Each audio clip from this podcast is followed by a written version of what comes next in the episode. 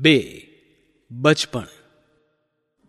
પોરબંદરથી પિતાશ્રી રાજસ્થાની કોર્ટના સભ્ય થઈ રાજકોટ ગયા, ત્યારે મારી ઉંમર સાતેક વર્ષની હશે. રાજકોટની ગામઠી શાળામાં મને મૂકવામાં આવ્યો. એ શાળાના દિવસો મને સારી પેઠે યાદ છે. મહેતાજીઓના નામઠામ પણ યાદ છે. જેમ પોરબંદરના, તેમ ત્યાંના અભ્યાસને વિશે પણ ખાસ જાણવા જેવું નથી. હું ભાગ્યે સામાન્ય કોટીનો વિદ્યાર્થી ગણાતો હોઈશ. ગામઠી નિશાળમાંથી પરાની નિશાળમાં ને ત્યાંથી હાઈસ્કૂલમાં. આટલે સુધી પહોંચતા મને બારમું વર્ષ વીતી ગયું. ત્યાં લગી મેં કોઈ પણ વેળા શિક્ષકોને છેતર્યાનું મને સ્મરણ નથી. નથી કોઈ મિત્રો કર્યાનું સ્મરણ. હું અતિશય શરમાળ છોકરો હતો. નિશાળમાં મારા કામ સાથે જ કામ હતું. ઘંટ વાગવાને સમયે પહોંચવું અને નિશાળ બંધ થયે ઘેર ભાગવું.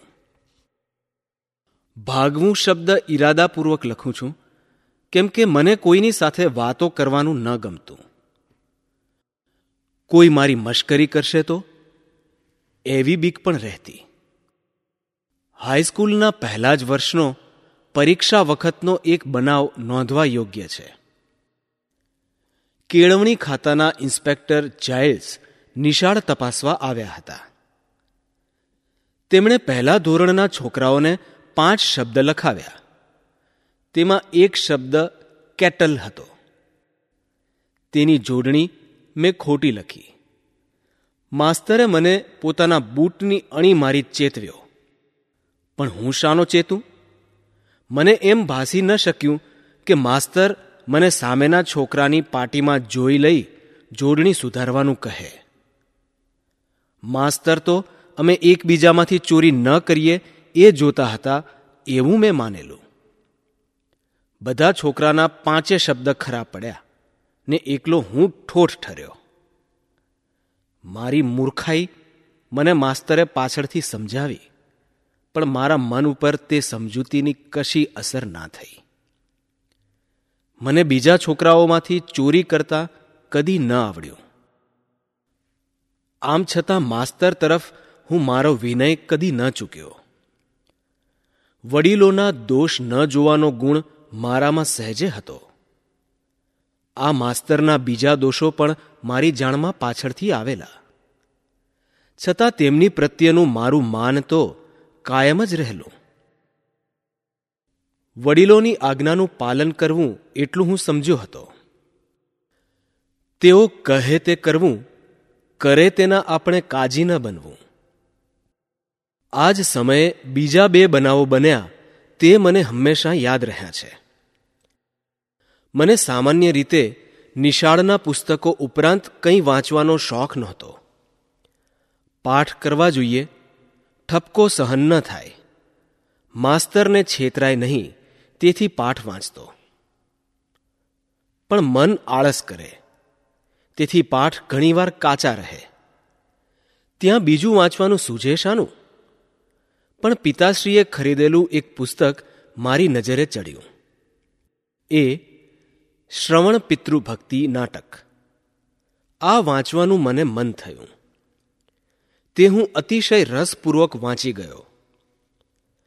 એ જ દિવસોમાં કાચમાં ચિત્રો દેખાડનારા પણ ઘેર આવતા. તેમની પાસેથી શ્રવણ પોતાના માતા પિતાને કાવડમાં બેસાડી યાત્રા કરવા લઈ જાય છે, એ દ્રશ્ય પણ મેં જોયું. બંને વસ્તુની મારા ઉપર ઊંડી છાપ પડી. મારે પણ શ્રવણ જેવા થવું એમ મનમાં થાય. શ્રવણના મૃત્યુ સમયનો તેના માતા પિતાનો વિલાપ હજુ યાદ છે. એ લલિત છંદ મેં તો વાજામાંય ઉતાર્યો. વાજુ શીખવાનો શોખ હતો ને એક વાજુ પિતાશ્રીએ અપાવ્યું પણ હતું. આજ અરસામાં કોઈ નાટક કંપની આવેલ તેનું નાટક જોવાની મને રજા મળી. હરીશચંદ્રનું આખ્યાન હતું. એ નાટક જોતો હું થાકું જ નહીં. એ ફરી ફરી જોવાનું મન થાય. એમ વારંવાર જવા તો કોણ જ દે? પણ મારા મનમાં મેં એ નાટક સેંકડો વખત ભજવ્યું હશે. હરિશ્ચંદ્રના સ્વપ્ન આવે. હરિશ્ચંદ્રના જેવા સત્યવાદી બધા કા ન થાય? એ ધૂન ચાલી. હરિશ્ચંદ્રની ઉપર પડેલી તેવી વિપત્તિઓ ભોગવવી ને સત્યનું પાલન કરવું એ જ ખરું સત્ય. જેવી નાટકમાં લખેલી તેવી જ વિપદો હરિશ્ચંદ્રને પડી હશે એમ મેં તો માની લીધેલું. હરિશ્ચંદ્રના દુઃખ જોઈ, તેનું સ્મરણ કરી હું ખૂબ રોયો છું. આજે મારી બુદ્ધિ સમજે છે કે હરિશ્ચંદ્ર કોઈ ઐતિહાસિક વ્યક્તિ નહીં હોય. છતાં મારે મન હરિશ્ચંદ્ર અને શ્રવણ આજે પણ જીવતા છે. હું આજે એ નાટકો વાંચું તો આજે પણ મને આંસુ આવે એમ માનું છું.